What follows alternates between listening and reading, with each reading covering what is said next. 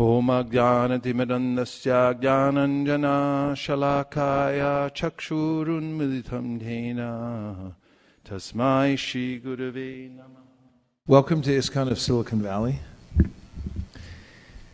We're happy to be here in this sanctuary. And the purpose of ISKCON of Silicon Valley is to provide a base from which we can recollect our thoughts and fortify our practice of bhakti yoga, which is executed in nine different ways, beginning with hearing, chanting, and remembering. And everyone in the world is hearing, chanting, and remembering something. But the point is that whatever we remember, we'll aspire for and we'll give our energy to. However, in the Gita, Krishna advises us that Yanti Deva Vrata Devan Pitrin Yanti Pratir Vrata Bhutani Yanti Bhute Jayanti Mam Yajinopi Mam. That whatever you worship or whatever you put your energy into, you'll end up going to. And then in the overall science of Krishna consciousness and bhakti yoga, there's a description of how life in this entire universe is fraught with birth, death, old age, and disease. And that beyond this universe, there's a demarcation called the Viraja. It's a place that is not affected by the three modalities of the material world. But that beyond that, there's a realm of spiritual effulgence, which is coming directly from the body of the Supreme Personality of Godhead. And as we continue through that realm, we'll come to the spiritual planets known as Vaikunthas. Above the Vaikunthas is Goloka Vrindavan Dham, the topmost sphere within the spiritual region. Goloka namni nijadamni chaleta tasya devi mahesha haridam suteshu teshu te te prabhava nichaya vihitaschayena govindamari purusham tamaham bhajami. This is a description of the, uh, in Sanskrit, of what I just said. So, those who understand that the human body is a special facility for practicing, meditating on the Supreme, take the opportunity to come together to practice the age old tenets of bhakti, especially by hearing and chanting. So tonight we'll, we'll chant the Hare Krishna Maha Mantra along with a few other mantras. And we'll also look within the uh, Nectar of Instruction, a book uh, which is called in Sanskrit the Upadeshamrita, which is uh, called the Nectar of Instruction that gives succinct instructions about the practice of bhakti. And hopefully we'll either take it as a reminder or we can take away some new ideas about how to practice bhakti that we can apply not only while we're here or listening online, but also when we get back home where we have to make a lot of decisions and organize our lives in ways that will benefit us in the best possible way. So we'll start tonight by chanting the Hare Krishna Maha Mantra, since we have a quorum.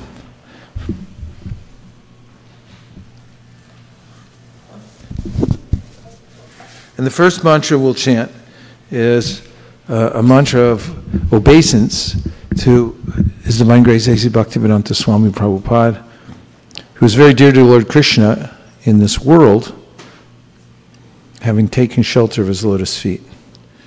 And also his mission, which was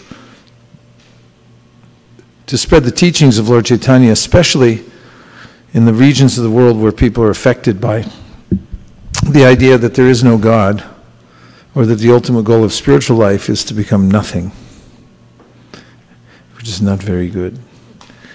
And so he, he is. Within the mantras offering respects to, to our teacher are also uh, listed his basic mission statement.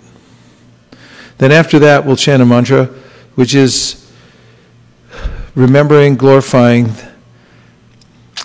Krishna in his most merciful form, or avatar, one who appears in the world to give benefit to others, of Lord Chaitanya. And you can see his picture here. He's in the center. He's of golden color, and he's Krishna himself, but he's also the combined form of Radha and Krishna. And he has his associates who act like his, his weapons, because in Kali Yuga, the intention is to kill the demoniac spirit within the heart so that one can actually take to spiritual life. So these five together introduce the system of bhakti that eradicates ignorance and gives one an opportunity to go back to that highest spiritual planet, Goloka Vrindavan. It's very practical. Anyone can take to the process that was taught by Lord Chaitanya Mahaprabhu and his associates.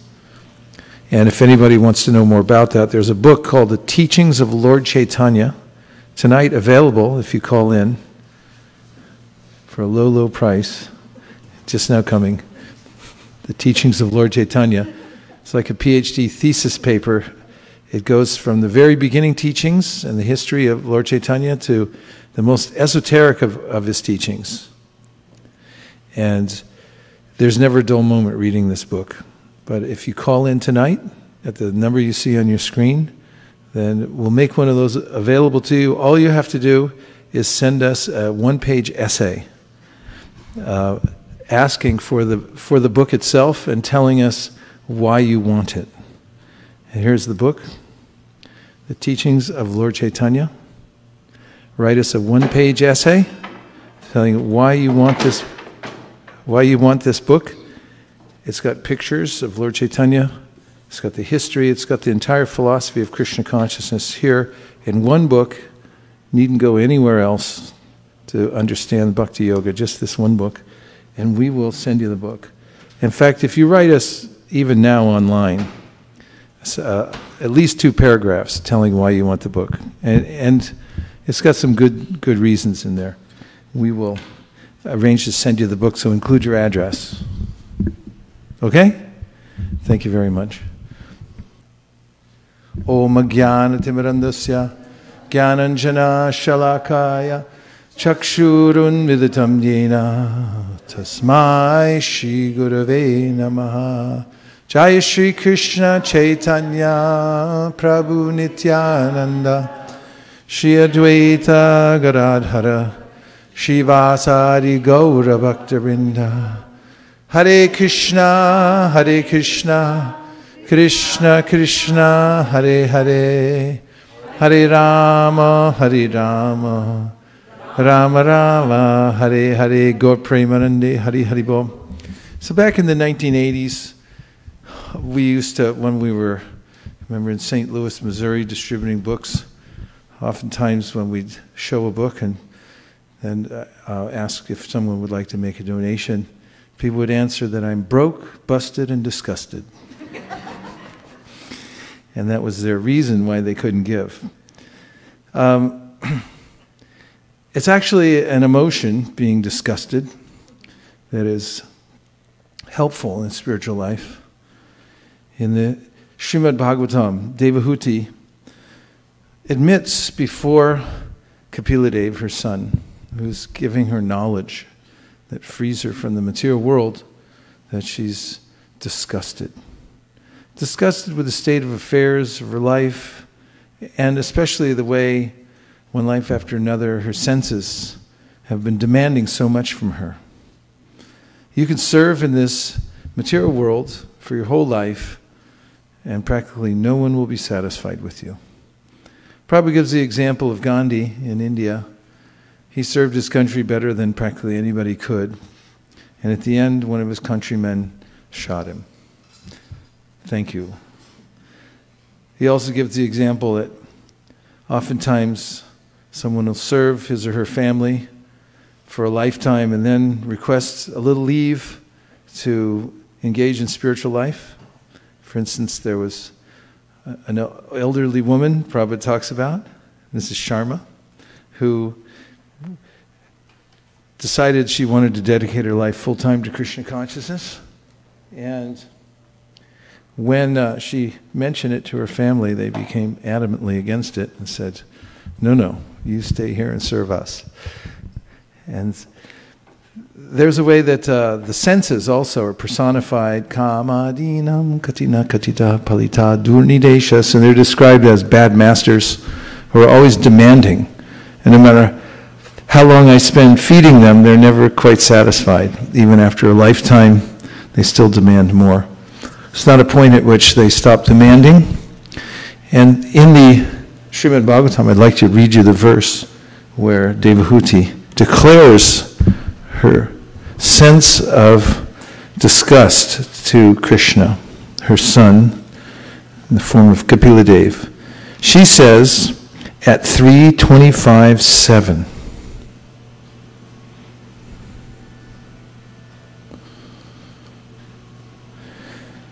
I am very sick of the disturbance caused by my material senses. For because of this sense disturbance, my Lord, I have fallen into the abyss of ignorance. Here's Srila Prabhupada's purport. Here the word asad indriya tarshanat is significant. Asat means impermanent, temporary, and indriya means senses. Thus, asat indriya tarshanat means from being agitated by the temporarily manifest senses of the material body.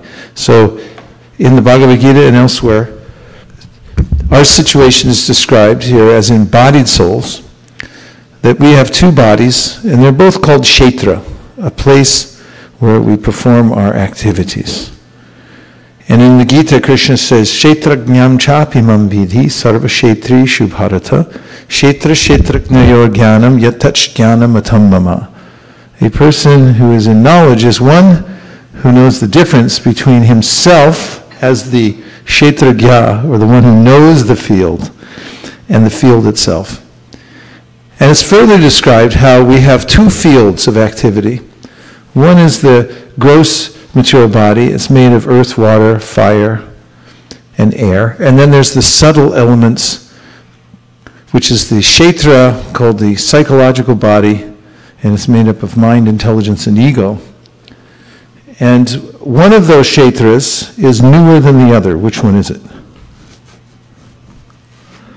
Yeah, which one's newer? The gross body, you just got it recently, within the last, say, you know, 17 to 63 years. And I mean, that's pretty recent, even in geological time. And then you have a very ancient kshetra that you've been carrying with you Uh, through many lifetimes, as Krishna describes in the Bhagavad Gita, Shariram Yadavatnoti Yatshap Yukramatishvara Grihit Vaitani Samyati Vayur Gandam Ivashayat. Shotram Chakshu Sparshanam Cha Rasanam Granam Cha Adhishnayam Manaschayam Vishayan Upasevate. Ukramantam Stitam Vapi Bunjanan Vam Gunavitam Vimunanana Pashyanti Pashyanti Gyanachakszusha.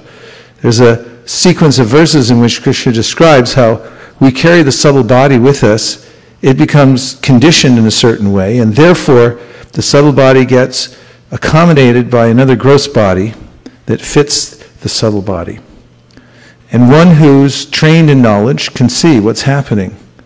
That the person is ukramantam, stepping out of one body, gross subtle body, gross material body, sitam bapi, bunjanan Vimudananda Pashyati, but a person who's not trained in knowledge can't see what's happening.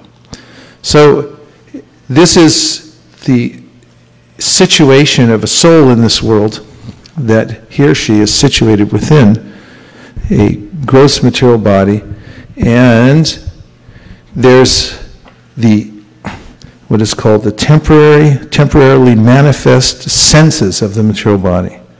You only get to keep them for a little while and there's no lease agreement. They can be revoked at any second. Continuing, we are evolving through different statuses of material bodily existence, sometimes in a human body, sometimes in an animal body, and therefore the engagements of our material senses are also changing. Anything which changes is called temporary or asat. We should know that beyond these temporary senses are our permanent senses, which are now covered by the material body. The permanent senses, being contaminated by matter, are not acting properly. Devotional service, therefore, therefore involves freeing the senses from this contamination. So, one of the definitions of devotional services is given in the Narada Pancharatra, and it says, Sarvapari vinirmuktan tat pratvena nirmalam hrishikena hrishikesha sevanam bhaktir uchate. That the process of devotional service means engaging our present senses in service to Krishna, who is called Hrishikesh, or the, he's the master of our senses. And in the act of doing that, that kind of activity is purifying, and it actually purifies the senses so that they come back to their original state of being connected with Krishna. Then Prabhupada continues. When the contamination is completely removed and the senses act in the purity of unalloyed Krishna consciousness, we have reached sadindriya, or eternal sensory activities. Eternal sensory activities are called devotional service. What's another name for devotional service? Yeah, ESA. Whereas temporary sensory activities are called sense gratification. Unless one becomes tired of material sense gratification, there's no opportunity to hear transcendental messages from a person like Kapila. Devahuti expressed that she was tired. Now that her husband had left home, she wanted to get relief by hearing the instructions of Lord Kapiladev. So one might argue then, okay, well, her husband left and now was near the end of her life, so that's a good time to get tired. No. One should be intelligent and figure this out early on. Don't be optimistic and think, I'll just be optimistic and try to pursue sense gratification now when my senses are strong.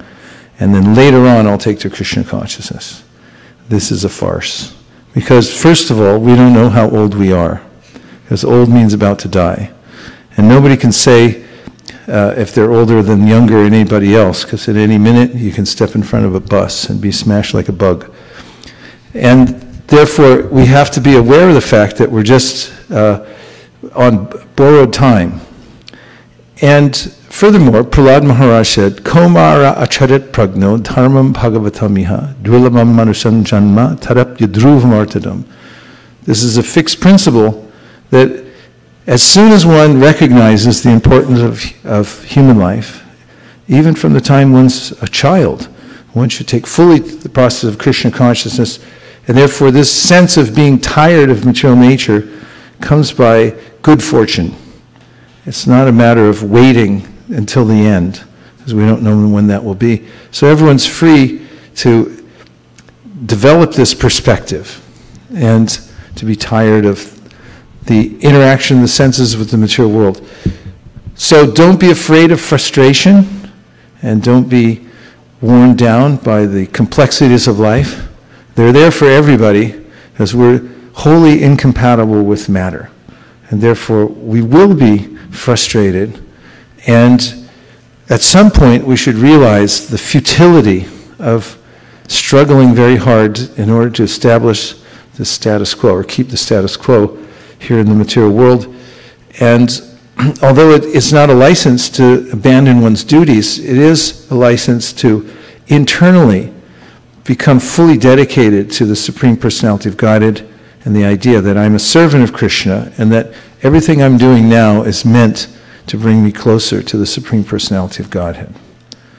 So that's the uh, preamble to what I'm going to say tonight, which will be include some very practical instructions about what to do after you get tired and you say, I've had enough. No mas. I give up. I'm throwing the towel in the ring and I'm not going to fight anymore. Uh, I'm, I'm being made a fool of and I'm, I'm tired of it. And so after that, there's practical steps that one can take. You don't just have to be frustrated, you can actually do something about it. So before we go into that, any uh, reflections about the first part? One, two. We'll try out all the microphones and see if any of them work. So, uh, actually, I had a question. So, what is the meaning of status quo? I know we say it. What do we exactly mean by that? Shraddha will tell us.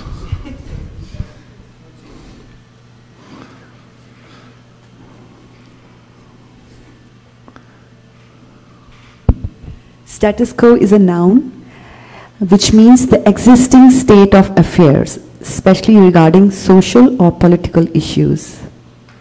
For example, they have a vested interest in maintaining the status quo.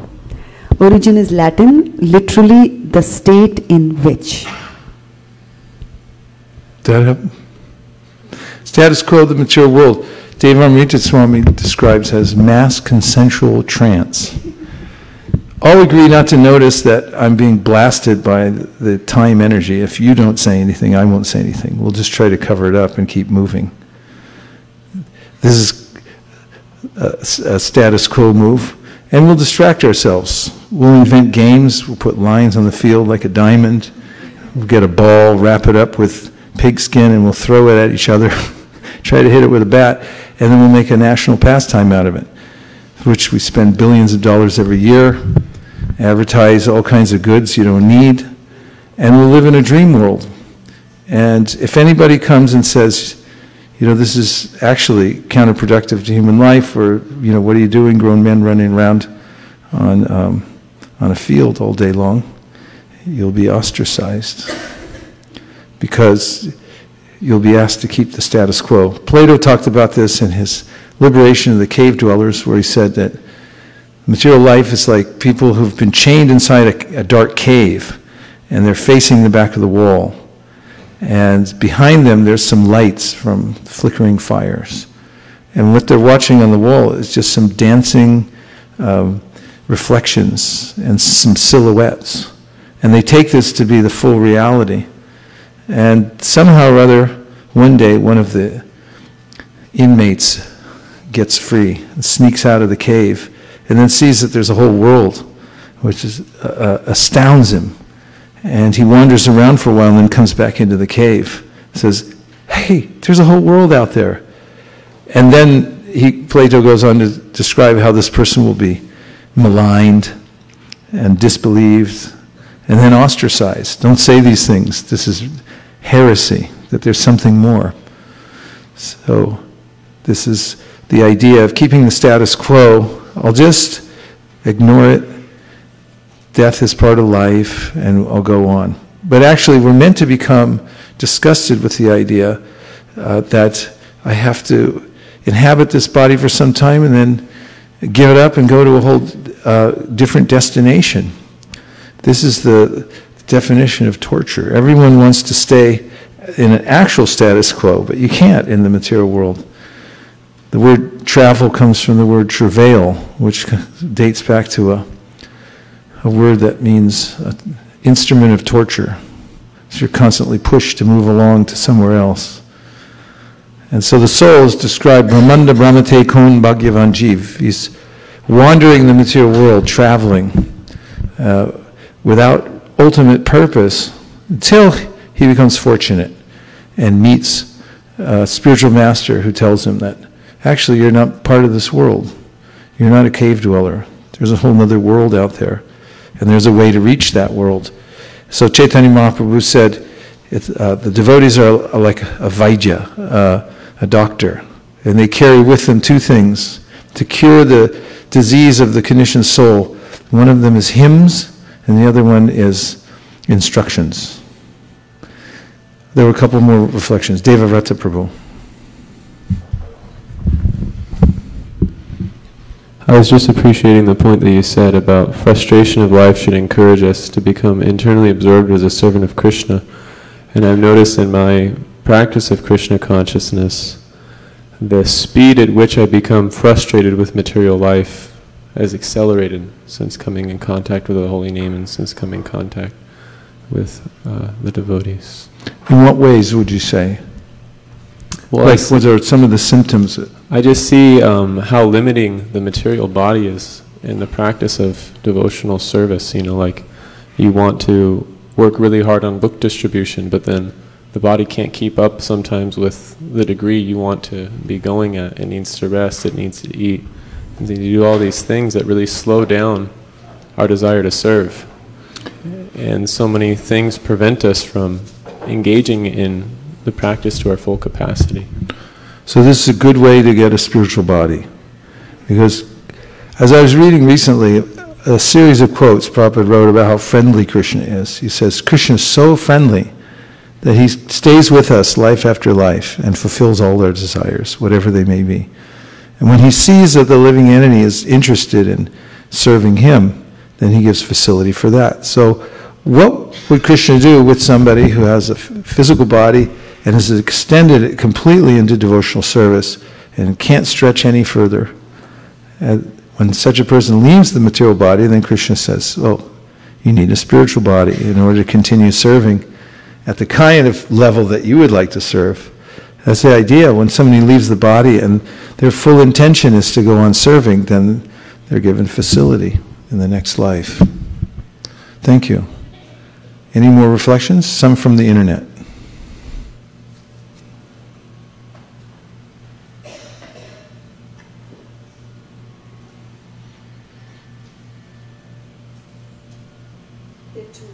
There are two there. Okay. One is from Sashireka Devi Dasi. She's saying, uh, sharing a reflection, that we all are fighting with our mind, even though we know it's our mind which is causing us misery. But we continue to suffer like this. Thank you, Prabhu, for reminding us only with constant reminder we will be able to cross this ocean of misery. Yeah, so the reminder is something that Chaitanya Mahaprabhu mentioned is important.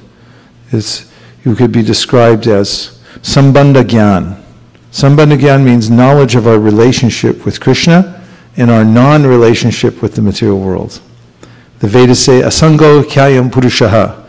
Actually, little jiva, you have no relationship with the material world. It's dead matter. We're not like matter at all. Matter is completely foreign to us. That's why it's so frustrating. It's like, why are you falling apart? why can't you just work? When I think work, why don't you work? The, the more subtle we become, I saw somebody was demonstrating uh, some uh, a device the other day. He puts it on his head, and then he thinks of something that he wants to look up on Google, and then it just searches for it because it interprets his thoughts. Have you seen that? Google assisted? Well, it's not like, "Hey Google, I want this." You actually, he's just thinking it. You know. I saw that. Yeah. You saw that? It's a little scary, but anyway, there's ways in which we're always trying to make things more subtle because we're subtle beings, and I mean, even that we won't be satisfied with. It'll probably be confounding in the end because there'll be ways in which, you know, there's a little machine following our thoughts or something. But the fact is that uh, that, that sense of frustration is always there because we're incompatible with the material nature and being reminded on a regular basis every day that you're not part of this world, you're actually part of the spiritual world is important because the material world's a big cult. It's, it's a total fanatical cult scene here in the material world because everybody's subscribing to the same idea that, you know, I'm meant to be here. I am my body. That's very cult-like. Pretending to be something you're not, putting on a uniform, and walking around and, and doing crazy stuff. I mean, it's actually insane. So we should break away from this dangerous cult of the material world and become uh, real people again, real citizens, lovers of, of the Supreme Personality of Godhead, free from the influence of the material senses. Break free from the cult of the material world. Okay, and the second question was? These are com- the coming up are comments on from Facebook, and uh, this is so funny. Um, one is that uh, Gina is saying that um, she, uh, about the book, the teachings of Lord Chaitanya. She says that I don't have the book, I haven't seen that, but from your description of it, it looks like it's a book that one should have. Okay, that's one reason. What's her second one? Yeah, just, one- just give me one second. I lost it. Gina, you got to send us your address. We'll make sure you get this book. Yeah, Gi- Gi- yeah. Gina, you can post the address on Facebook, oh, maybe separately. I'll, I'll get in touch with you separately. um, and then there is Flickr Rawson. so that name kind of threw me off. but it's not our Flickr, I guess. Um, well, in this crazy material world, we need the CC book because we are broke, busted, and disgusted. Watching from Minneapolis Airport. Yeah, you definitely got yourself a book. Yeah. You get a book, and you get a book. And then Suraksha Makam says, teachings of Lord Chaitanya. Who would not want to get such instructions from none other than the most merciful incarnation of the Supreme Personality of Godhead in this Kali Yuga? I would love to get the book. Three books. Okay, keep track. Somebody keep close track, and we'll make sure we get them out to you as soon as possible. Thank you. So now, what to do about this? So I, I'm in a state of, of perplexity. This is Devahuti. Feel free to be perple- as perplexed as you wish. Don't think it's abnormal. It's very normal. To, this, these are the most high-minded beings you can find, Devahuti. Uh, the mother who was able to give birth to an avatar, as an example. And if she's frustrated, broke, busted, and disgusted, then we have every right to be. In fact, we should be. If we're not, then maybe we haven't broken free from the mass consensual trance and the cult of the material world. So, how to get free? This little handbook here tells you how to break free from the cult of the material world and join the free residents of the spiritual world. And such commonsensical instructions herein, written in the Sanskrit language. Only high beings write in Sanskrit. The English discovered this when they came to India, and they were walking around, strutting around, saying Europeans are the best people in the world, and uh, you guys are primitive. And all of a sudden, one of their scholars ran into the Sanskrit language, said, "Uh oh, we just found the most advanced culture on earth," because the culture is demonstrated through the language, and there is no more refined language on earth, no more sophisticated, uh, poetical, uh, expansive uh, in meaning language than Sanskrit. So uh, they were stymied. Of course, the envious people who didn't want to admit it simply tried to degrade the, the scholar who brought it out to the world. But the fact is that this book is written in Sanskrit.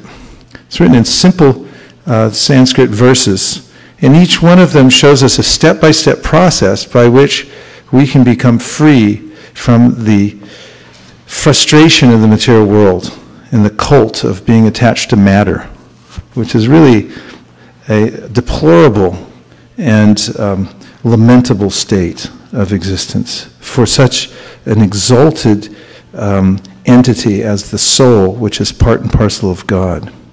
So here's how to do it. The first verse gives this instruction. I'll say the line and then you please repeat. Vacho vegam manasa krodha vegam.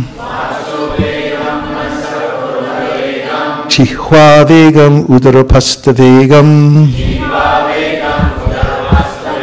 Itan vegan yo vishaheta dhira. Sarvam apimam prithivim sashishyat. And here's the translation. A sober person who can tolerate the urge to speak, the mind's demands, the actions of anger, and the urges of the tongue, belly, and genitals is qualified to make disciples all over the world. Can I see your compilation? From the Pundit's Pit over here, they have compiled uh, an extraction of all the pramanam verses, the uh, verses used for evidence, for explaining the philosophy behind each one of these verses, and they've put it into a, a compendium of verses here on these pages. Now, one, uh, an interesting way to go through any of these books, since we won't have time tonight to read all of the purports, is to take a sampling of the verses that the author has used within the purports, because then we can get a, a trail of which way he's going, his thought process. And also, uh, when giving a presentation, it's helpful to, in your mind, line up a logical progression of verses that you'd like to present because they will guide you in how to present the philosophy in a systematic way. Yes? I wanted to ask whether the Pandit Pit would like to share this document with all of us. It could, it might cost you, but let's ask them what they think. Right now, we still need to sort through those shlokas and see which ones we need to keep, and then after that, we're working on a final PDF, and then we'll be giving it out. Okay.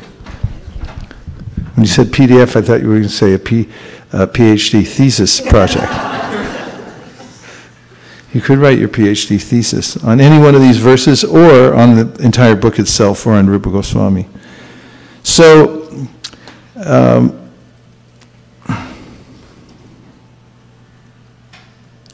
in text one, and actually, I'm going to go back even because they provided even from the uh, preface, from the Upadeshamrita preface, which you don't have to go back to. Don't just follow everything I say, just listen for a sec. Uh, this is, this is a, a verse extracted from the preface of this book. And it comes from a song by Srila Narottam Das Thakur. This sets up the mood of the book. Rupa Raghunatha Hoibe Akuti Kabe Hama Bhujaba She Jugala Piriti. When, when I am eager to understand the literature given by the Goswamis, then I shall be able to understand the transcendental loving affairs of Radha and Krishna. So this indicates something very important, and that is the efficacy of Shastra. Those literatures which are coming down through the, the great masters of bhakti, who are intimate associates with the Supreme Personality of Godhead. And in our line, coming from Sri Chaitanya Mahaprabhu, the six Goswamis of Vrindavan were the most intimate followers of Sri Chaitanya Mahaprabhu, both in Vapu and Vani, some of them more in Vapu, personal association, and Vani, and others of them uh, in Vani only. But they gave, they explicated the entire philosophy of Krishna consciousness uh, as described by Srinivas Thakur, that in such a way, Nana Shastra Vicharanaika Nipuno Shadharma Samstapako Lokanam Hitakarano Tribhuvane Manyo Sharanyakaro. They took the time to compile the, the most important parts of the Shastra so that the people in general, Lokanam, all over the world, could take to the simple pro- process of bhakti yoga and become successful. So one should be uh, uh, connected to these teachings. It's a very important aspect, and that's what it means here. If you don't follow the six Goswamis of Vrindavan, then it will be impossible to imbibe the mood of Chaitanya Mahaprabhu perfectly. But following the servants of Chaitanya Mahaprabhu, one will get a perfect idea. Now, in this first verse, uh, Prabhupada, from his purport, has given this uh, verse from the Srimad Bhagavatam 619, Sri Raja Uvacha, Rishva Shrutpabhyam Yat Papam Janam Apyatmanohitam Karoti Bhuyo Vivashaha Prayashchitam Atokatam. Maharaj Pariksit said, one may know that sinful activity is injurious for him because he actually sees that a criminal is punished by the government and rebuked by people in general, and because he hears from scriptures and learned scholars that one is thrown into hellish conditions in the next life for committing sinful acts. Nevertheless, in spite of such knowledge, one is forced to commit sins again and again, even after performing acts of atonement. Therefore, what is the value of such atonement? So this is- indicates the onerous situation in, of being embodied, and that is that one may develop such a, an affinity for asat, or the temporary material world, that one is said to be addicted to it. And even though one has an awareness that I'm being tortured by this addiction, still one can't give it up. Does that in any way, shape, or form sound familiar to any of you? One, two, three, four, five, six, seven, eight, nine, ten. So we're, we're in, a, um, in a struggle with the material nature. And here it's being said that it can't be done artificially. There's, there has to be a, a deep rooted solution uh, that brings us to this point that the, the primary verse, verse number one, is telling us to be able to control the senses. And it starts off with vacho vegam. Vegam means an urge. There's an urge to speak and say any old darn thing. And we have these uh, japa uh, seminars that last a few days. And remember the last one we went to was out in the desert somewhere. Where was that desert? What's it called? I forget. It wasn't Death Valley. But it, it was uh, noted that part of the seminar would include one day of silence where all we do is chant, no talking. And I remember when we were, when we were going there, most of the people who were attending the seminar said that was the part that they dreaded, is not talking for one whole day. As if you think about it, the tongue always wants to uh, just move and say all kinds of things, and you say, no talking. For how long? Five minutes? No. One full day. Don't say anything to anyone. And it's, it's a scary concept. Because the tongue is so addicted to speaking anything.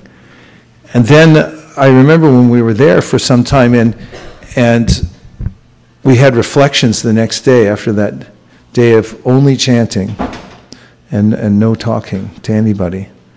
It was Giriraj Maharaj was there, and he said he felt a great relief because he said, I realize how much time I spend uh, when people come and ask me a question or they say something to me, and I'm thinking, what do I have to say in return?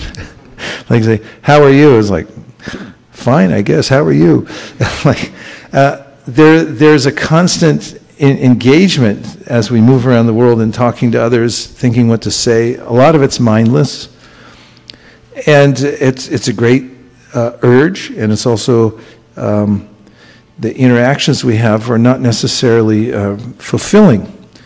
So the point isn't to become completely silent, but it is to be discriminating and to realize the tongue is like the rudder. It's even shaped like a rudder, and our body is like a boat. And the way we speak will determine which direction we go. It also determines what's, also, what's in our heart as well. So that's why this verse is describing how a person who can control the, the speaking urge is a self realized person because what's inside necessarily comes out through the speaking. So this is described by the acharyas when they talk about the way in which uh, there are verifiable symptoms of a self realized person. And anybody can uh, imitate uh, crying and so forth, and I've seen it before. There was a man on a bicycle, and all day long he'd drive around Govardhan Hill, and every time I'd see him, he was, he was crying. And uh, I couldn't, uh, you know, how can you tell from somebody crying whether they're actually spiritually advanced or not? But then when he started speaking, and he spoke all nonsense, then I said, well, I don't, I don't think that's a spiritual symptom. Uh, so this is something that Krishna mentions in the Bhagavad Gita that, uh, that a person is known by what he or she speaks. It comes out. So this is a, a, a very substantial verse. The way in which we're, we're able to observe ourselves and see the degree to which we can actually control our senses, beginning with the speech, is indicative of how much spiritual advancement we've made. Because what's inside comes out through the tongue. And on the other side, we should, um, we should take up the practice of bhakti yoga in order to control the tongue and to purify the senses. So both things are at work. So Maharaj said on that uh, silence exercise was at the Palm Spring retreat? It was at Palm Springs? That the Joshua tree. Joshua tree. That's what came from Flicker Rasan. So now we know who Flicker Rasan is. It's our Hansapriya Mataji from Minneapolis Airport. That's her uh, pseudonym. Okay, so the next verse that Prabhupada quotes in the purport to verse number one is very telling, again from 6110. Quachin nivartate badrat, quachit puna, prayashitamato partam. You know where this verse is going? It's talking about kunjara shosha, manye kunjara shoshavat. It's talking about an elephant. Has anybody seen an elephant take a bath? What does it do? It takes a nice bath and it comes out on the shore and it throws dirt all over its body. So, this is uh, the way in which oftentimes people they'll overcome a bad habit and then next thing you know, they're back doing it again. There's lots of songs about it. And so, this is uh, natural because the urge to do it is still embedded within the heart and mind. So now we're sleuthing out the meaning of this verse because vacho vegam manasakrota vegam. How do you how do you actually become a person who can uh, not just respond to the impulses that, that come as a result of our previous association? So then the next verse comes from the Chaitanya Charitamrita. Krishna Surya Sama Maya Hoy Andakar Yahan Krishna Tahan Nahi Maya Adhikar. Krishna is compared to sunshine and Maya is compared to darkness. Wherever there is sunshine, this is Madhya 2231, there cannot be darkness. As soon as one takes to Krishna consciousness, the darkness of illusion, the influence of the external energy will immediately vanish. So this is a foundational principle that anyone can keep in mind, and it doesn't require that is one is a rocket scientist to understand this. Although I found out we did have a rocket scientist here, and that is that uh, if you stay close to Krishna, somehow or other, in whatever way you can, then you'll be near the light, and that will dissipate the darkness within the heart, the darkness of ignorance that causes me to act irrationally as if I'm a part of the material world, which I'm not. And some, anyone can do this, even a dog.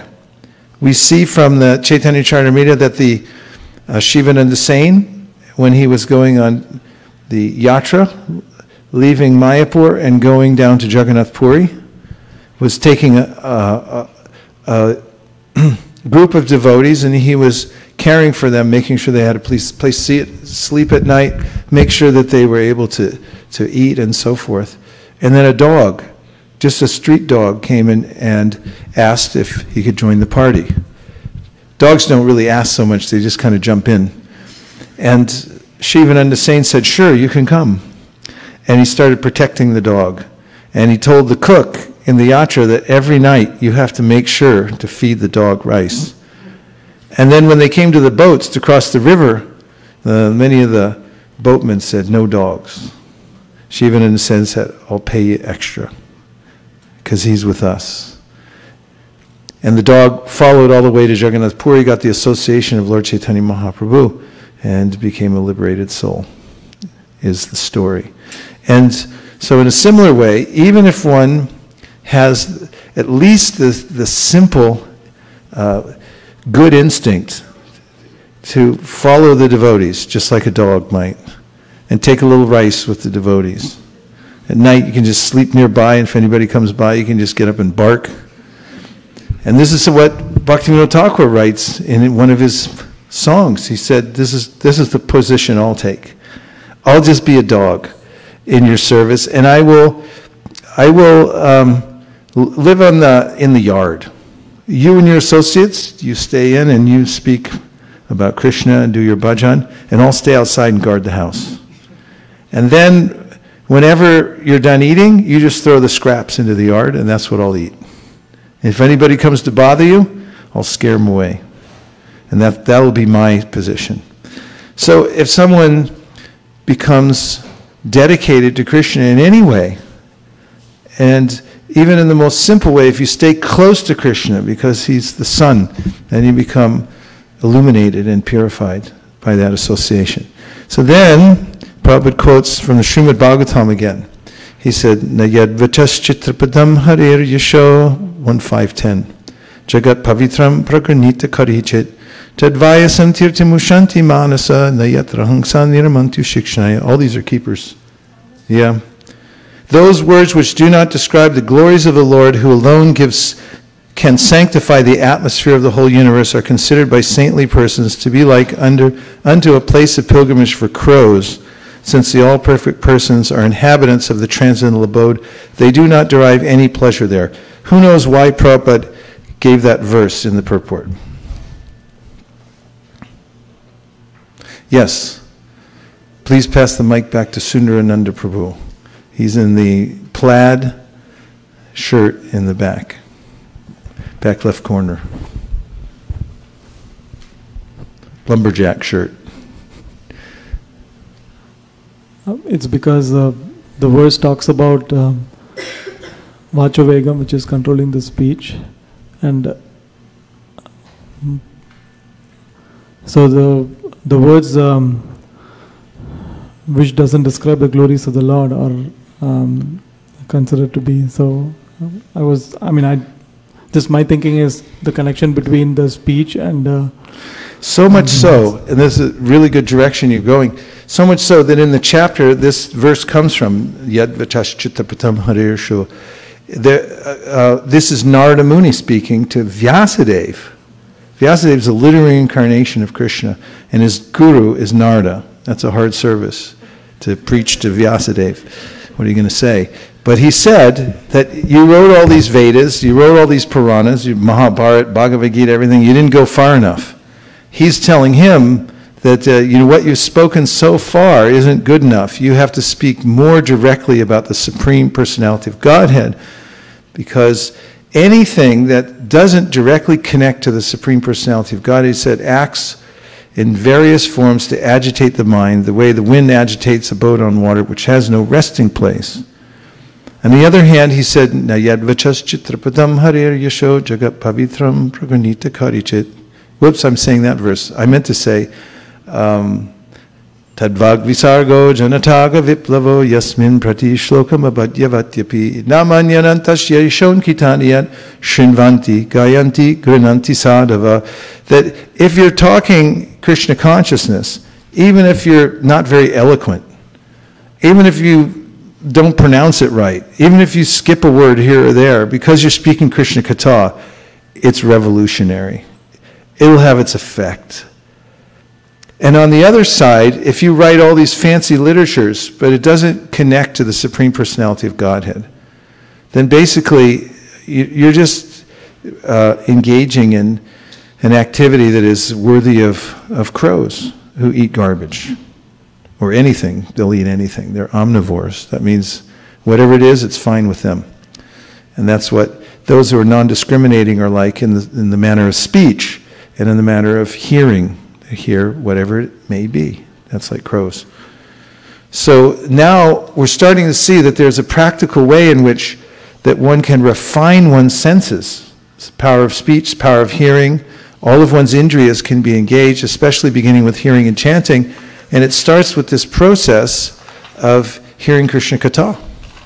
If you hear Krishna Katha in the association of devotees, you'll develop the strength to overcome the Vegas. And why is this important? It's mentioned in the first verse itself. Vacha vegam manasakrodha vegam chihwa vegam udaropasta vegam etan vegam yo vishaheta dhira sarvam apimam pritivim sashishyat. What basically says, if someone is able to overcome the urges of the senses, then such a person becomes the spiritual master of the whole world. Ev- Everyone becomes that person's disciple, and the reason is because normally the senses are the rulers of this world. Everyone's beholden to the senses, even Muchakunda, the great king. And when he prayed to Krishna, he said, Everyone thinks I'm a big emperor or king, but I'm a slave to my senses. Therefore, the senses are the actual gods of this world, and they control everybody. If someone is able, through the practice of bhakti, to overcome the urges of the senses, starting on the most basic level, that person becomes qualified to lead others. Otherwise, one's being led by one's senses, and whatever one says is not so useful. Okay, we'll take a few reflections or questions. Yes. I, I just remembered when you said, you know, that uh, like poetry uh, for Krishna, even if the composition is not perfect, it's still perfect because it's about Krishna. So I was reminded about Gunaraj Khan from Kulinagram. I think um, he wrote something about Krishna. Krishna, the son of Nanda Maharaj, is my life and soul. And I think the poetry was not very like grammatically or you know uh, it's not. But uh, uh, Chaitanya Mahaprabhu said that I'm sold in his hands because uh, of the mood. I, I, don't remember the details, but You got most, 98% of the details. It was called Sri Krishna Vijay. Gunaraj Khan was a great king, and he wrote this book that is, Prabhupada said, a staple. It's been read, you know, for hundreds of years.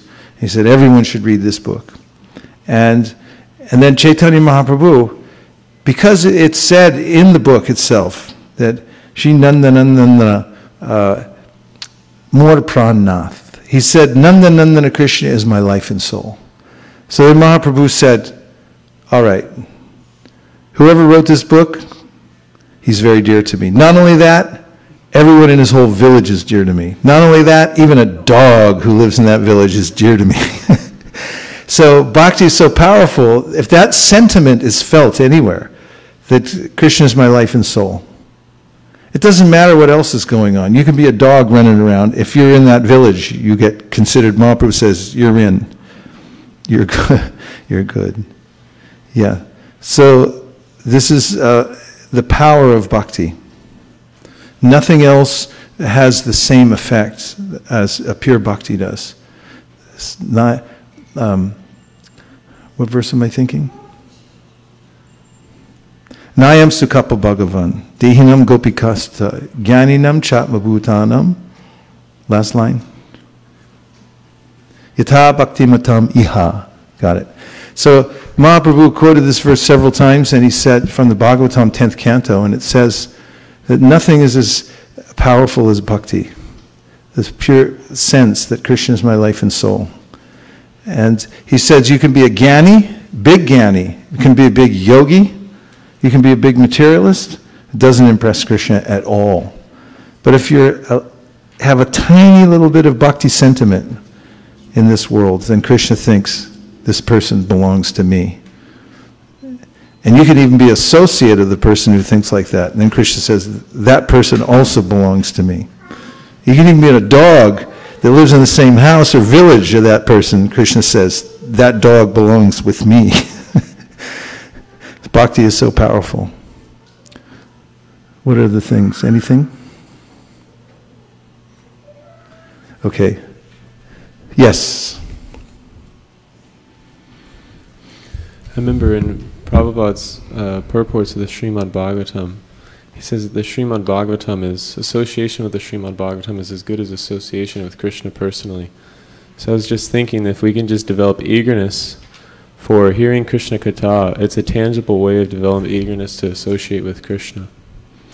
Yes, and this Jiva Goswami mentions in the Bhakti Sandarbha. He said there's a direct correlation between your desire to hear Krishna Katha and your advancement in Krishna consciousness. The two are synonymous. To the level that you've developed a desire to hear about Krishna, to that degree you're advanced. And this is also confirmed by Kapila Dev. He describes devotional service that's affected by the mode of ignorance, devotional service affected by the mode of passion, devotional service is affected by the mode of goodness. And then he gives a verse that describes devotional service that's transcendental.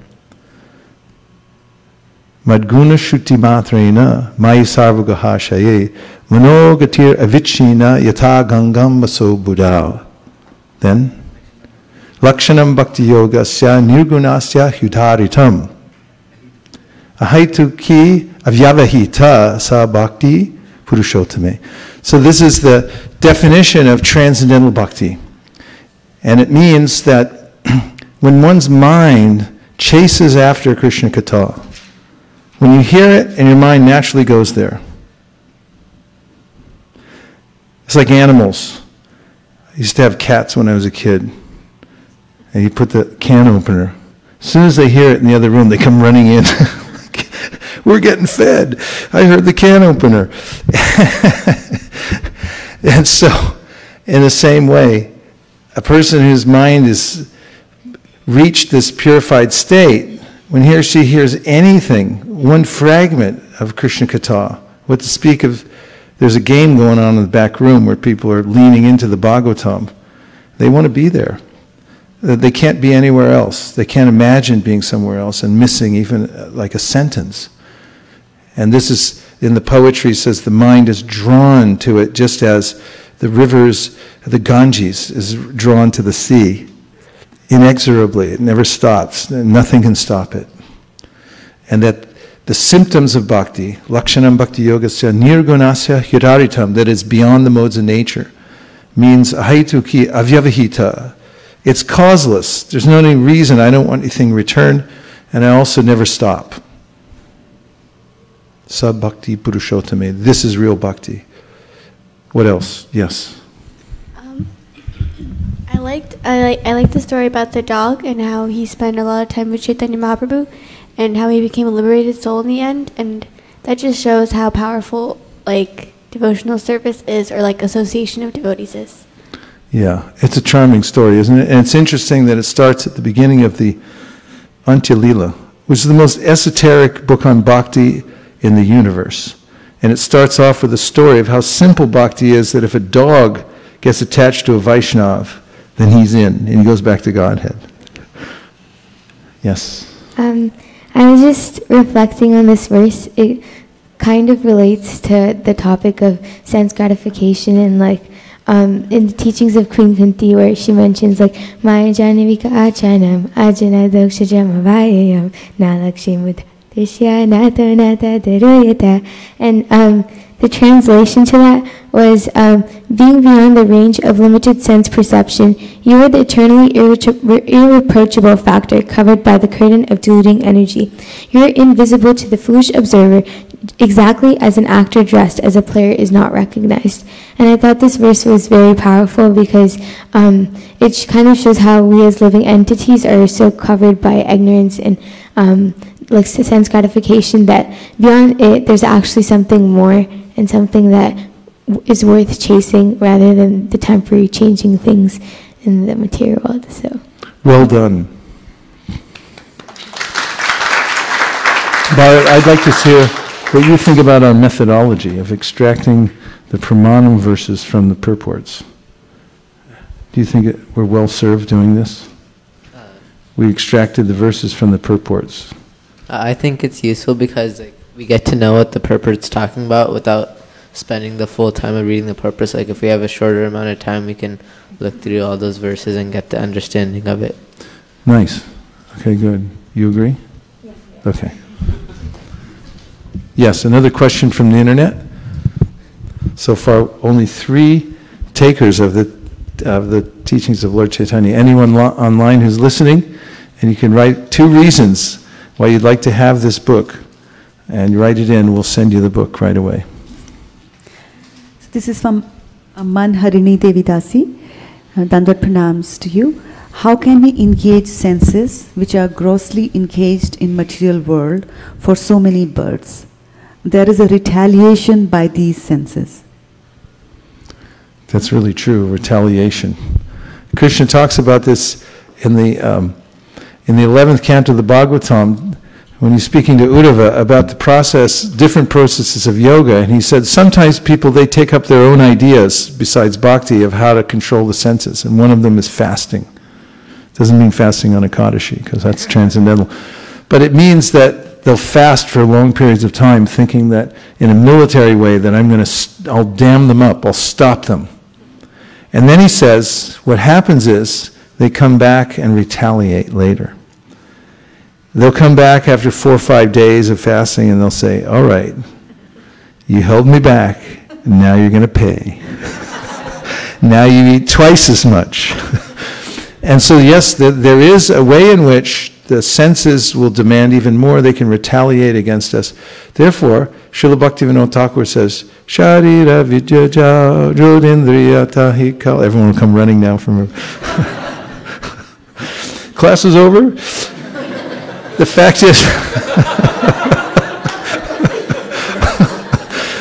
Bhaktivinoda Thakur says, he says, the senses are a network of paths leading to death. And of all the senses, the tongue is the most voracious and difficult to control. But you are so kind, dear Lord Krishna. You have given us Krishna Prasadam to help us conquer the tongue. Now let us take this prasad to our full satisfaction. And doing so will glorify Sri Radha and Krishna. You glorify them by taking prasadam. And in love, call for the help of Lord Chaitanya and Lord Nanda. That's what Bhaktivinoda Thakur says in a subsequent prayer. The yogis, what they attain after 10,000 years of meditation, will attain in one sitting by taking the Lord's prasadam. You take the, the Raj Bhog, and you take that, and your uh, senses become so satisfied, and they're thinking of Krishna at the same time. All of them become stimulated. Uh, there's a devotee who lives in Vrindavan, an old friend of mine, uh, who's been cooking the Raj Bhog for, for Sri Sri Radha Shyamasundar, Krishna Balaram, Sri Sri Gaur Nitai there in Vrindavan. He's never left, except once he came to my house and stayed to get his 10 year visa together, and maybe one other time. His name is Bhuvaneshwar Prabhu. He's a lifelong brahmachari. And now he's probably 70 years old. For so many years, he just lived in a little kind of like cave like room underneath the altar.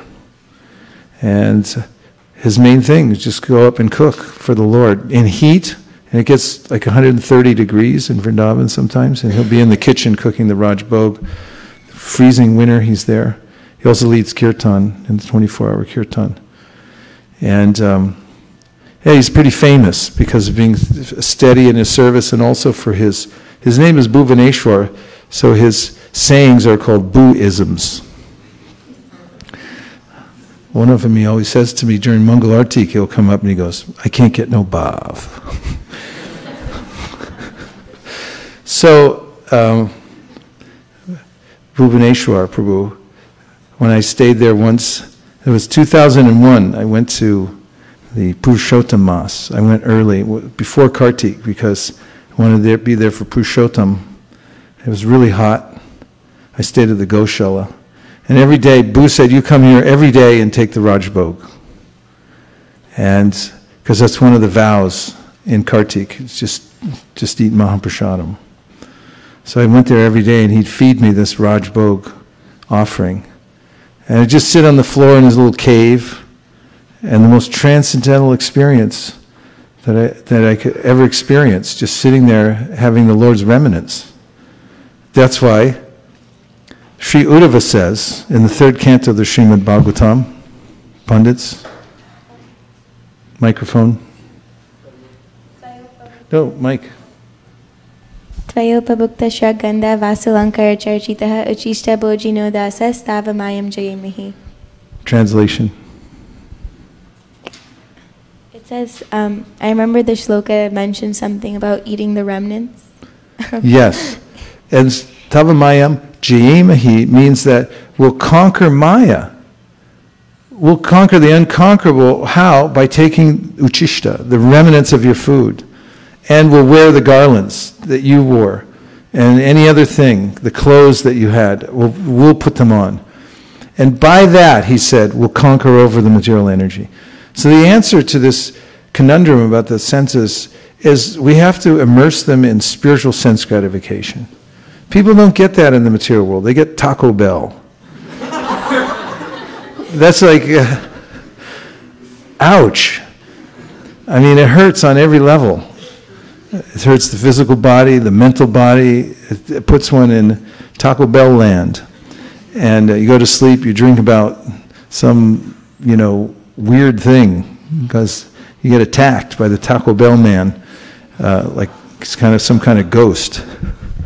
And that's what happens in the material world. Prabhu, coming from the kitchen. Hare Krishna. Hare Krishna? Hare Krishna. I like Taco Bell sometimes. Okay. Uh, I have one question. Um, how you prepare to lecture? Uh, you have some, maybe someone asked you before, but for me it's really interesting. I every time listen from kitchen. Uh, you have a plan or you have some points and follow by this, or it's just bhakti, and how it was first times, and wh- what's how many changing you have till this time. First class I ever gave was in Chicago, because I had joined in San Francisco, And then they sent me to, they shipped me off to Chicago after about nine months. And then I, I landed there, and someone came up to me and said, You got to give Bhagavatam class. And I said, What? You're kidding me. and I, and I, I really wasn't sure what to say. But then I started listening to other people. I listened to Jai Wetamarj. He came there, and it just flowed out of him how he, he knew verses and he knew all these things. And then I realized that he was hearing all the time and reading Prabhupada's books, and it was just natural for him to speak. Um, I once talked to a godbrother of mine who'd become a really good speaker. I, I met him in Vrindavan. I heard one of his classes. I hadn't seen him in um, like 20 years or something like that. So I, I made an appointment. I said, Could we go for a walk? I want to ask you something. And I said, So, how did you become such a good speaker of Krishna Katha? And he goes, By teaching it. And he said, The more I teach it, the more I have to prepare to think what to say and pray what to say. And then the more it became natural for me, he said. Of course, I haven't been able to take advantage of any of those instructions. But if anyone hears about Krishna sufficiently, then there'll naturally be something to say. And so there is a way of preparing for class, which you can write everything down and calculate what you're going to say. Uh, and there's another way in which you just use every minute to hear Krishna Katha and depend on Krishna when you sit down to speak. Both ways are, are, are okay.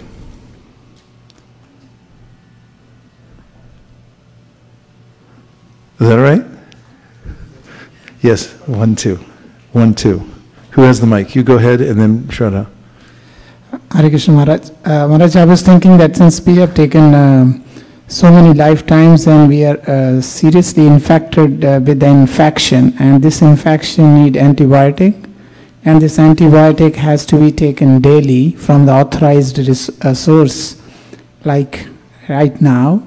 And if we miss it even one day, then it will relapse. The, the, the, the infection will relapse again, then you will be again fall into the Maya. So it's very important to uh, you know to have, take the natural course every day throughout the life, and hopefully then infection will not appear again. Bravo. Yeah. The answer to the to the conundrum that Devahuti is expressing, Kapila Dev answers her and says, here's how you overcome this attachment to the material world. Because later on, after she expresses her frustration, she says that I don't think it's possible, doesn't seem possible, she said, to get out of this. Because I'm so attached to my mind and my body that how will I ever become free from this? And Kapila Dev basically very calmly says, you just have to hear for a long time and stay engaged in service. And long time is emphasized. It means a lifetime, at least, of dedication to hearing about Krishna. And that one senior devotee I know, who was uh, one of Prabhupada's godbrothers, and I, I went to visit with one of my godbrothers who's an ascetic. His legs are this thin because he's always fasting all the time. And uh, this, this senior devotee looked at him. He was very old at the time. He think he was in his 80s. He looked at him and he says, you're doing too many austerities. He said, You just chant. When Krishna wants you, he'll come and get you. so we have to be patient and we have to uh, keep uh, connected to Krishna in the way that he recommends the most, which is to be in the association of advanced Vaishnav. Advanced Vaishnav means one who's interested in hearing Krishna Katha, not shooting the breeze.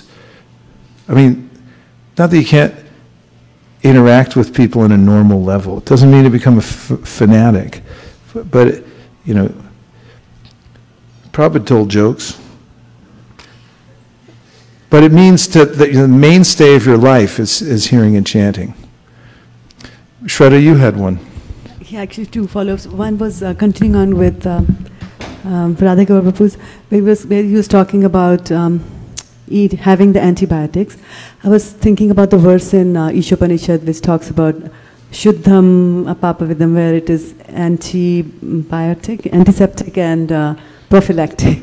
So I, I, was thinking that while you are uh, while you're contaminated, then you need to take, you got the infection, so you need to take the antibiotics. But once the infection goes away, still because you're in, in the same environment, you continue to take the prophylactics to, to prevent. You know? Yeah, it's a preventative. You should always take it. And don't think that you, you, you can't be affected by Maya. This is a, a foolhardy stance because she's really powerful and she can sneak in in ways that you can't even imagine. So really fortify yourself by humbly chanting the holy name and taking shelter constantly.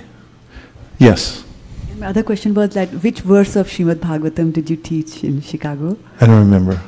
Oh, actually, I do. It was in the section, it was the first canto, and it was about Parikshit Maharaj. I couldn't imagine what to say about it.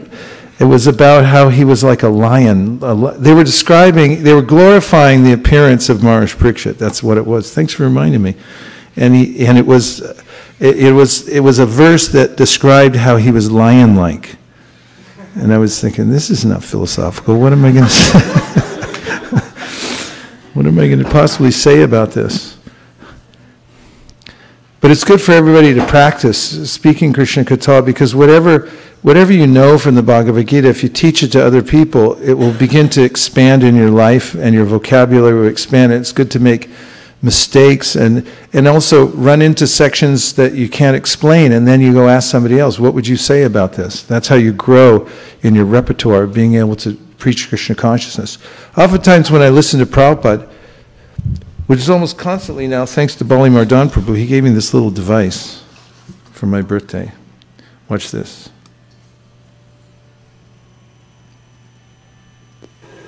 Why easy things are required in this age? Very difficult execution of spiritual life, uh, austerity, penance, it's not possible. People are so fallen that they cannot accept any severe type of austerity. It is not possible. Therefore, the yoga system is not at all possible in this age. As we have several times discussed, is very difficult. Jam, Nyam.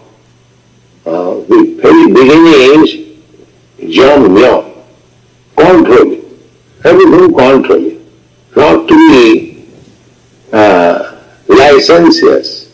Everything controlling. Yoga life begins, yoga in the Sangha.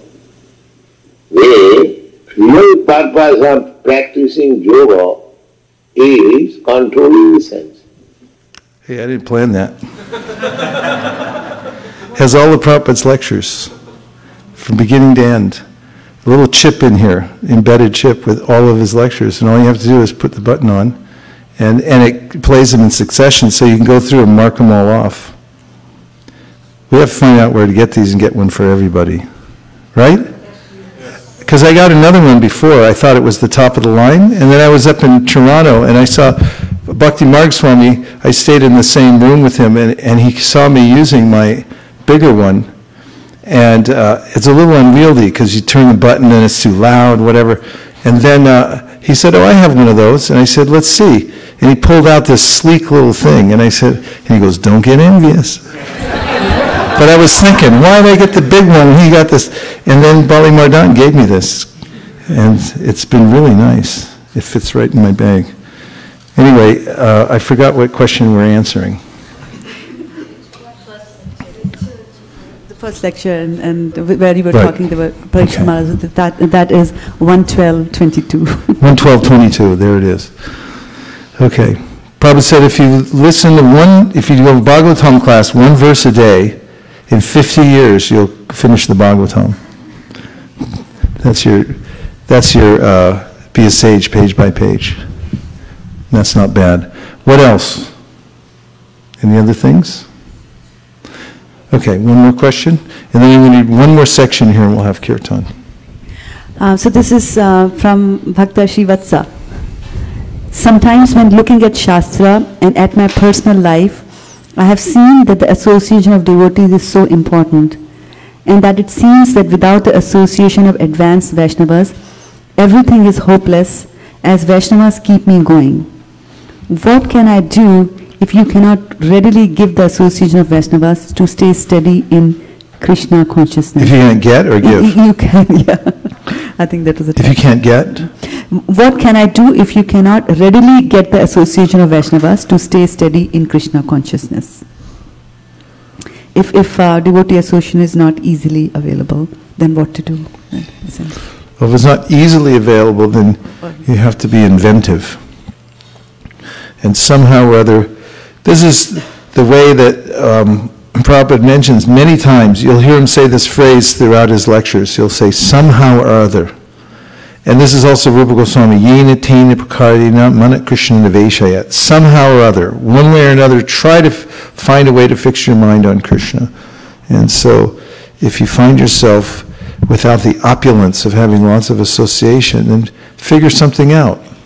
Like Prema Niketana in Delhi, you know, he had some health problems, he couldn't go out.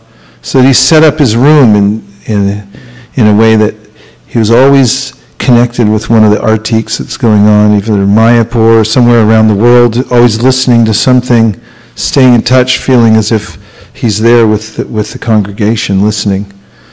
So you have to be inventive and find some way to, to connect.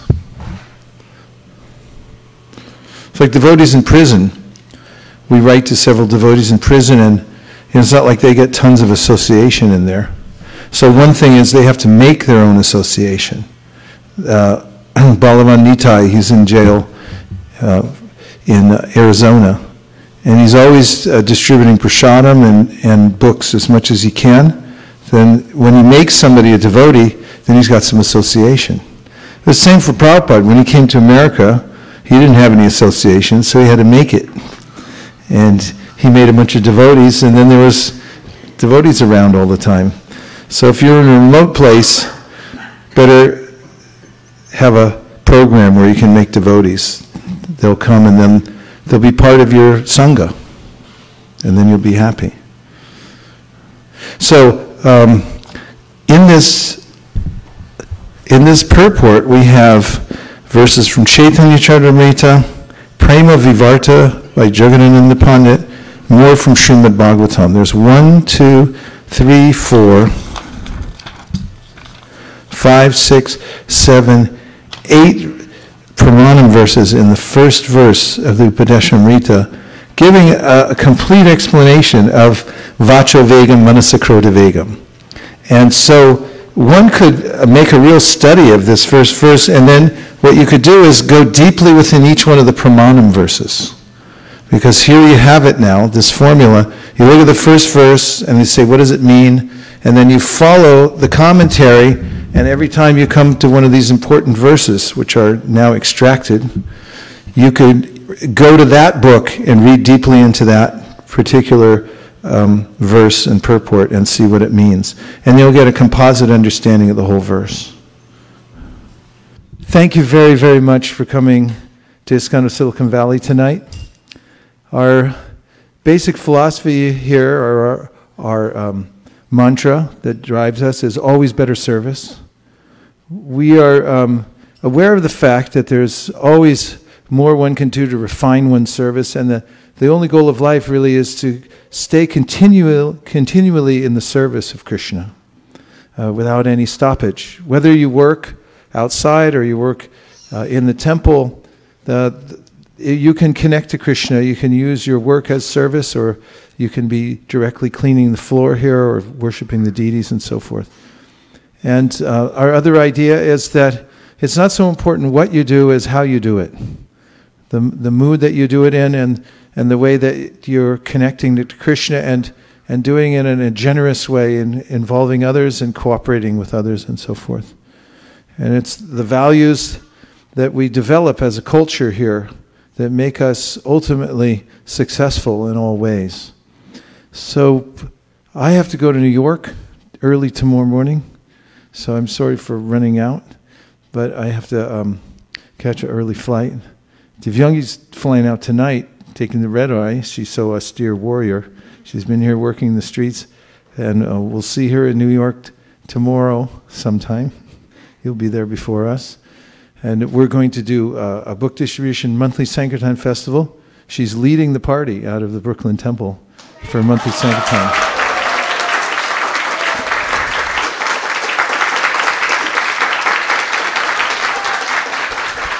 And uh, please take care of each other. Uh, it's very rare that we have this opportunity for Sangha. We don't know how long uh, Krishna will allow us to be together. So while you have the association of devotees, really relish the association devotees, no matter who they are, where they come from, and, and take good care. And um, please keep the vibration going. Thank you very much.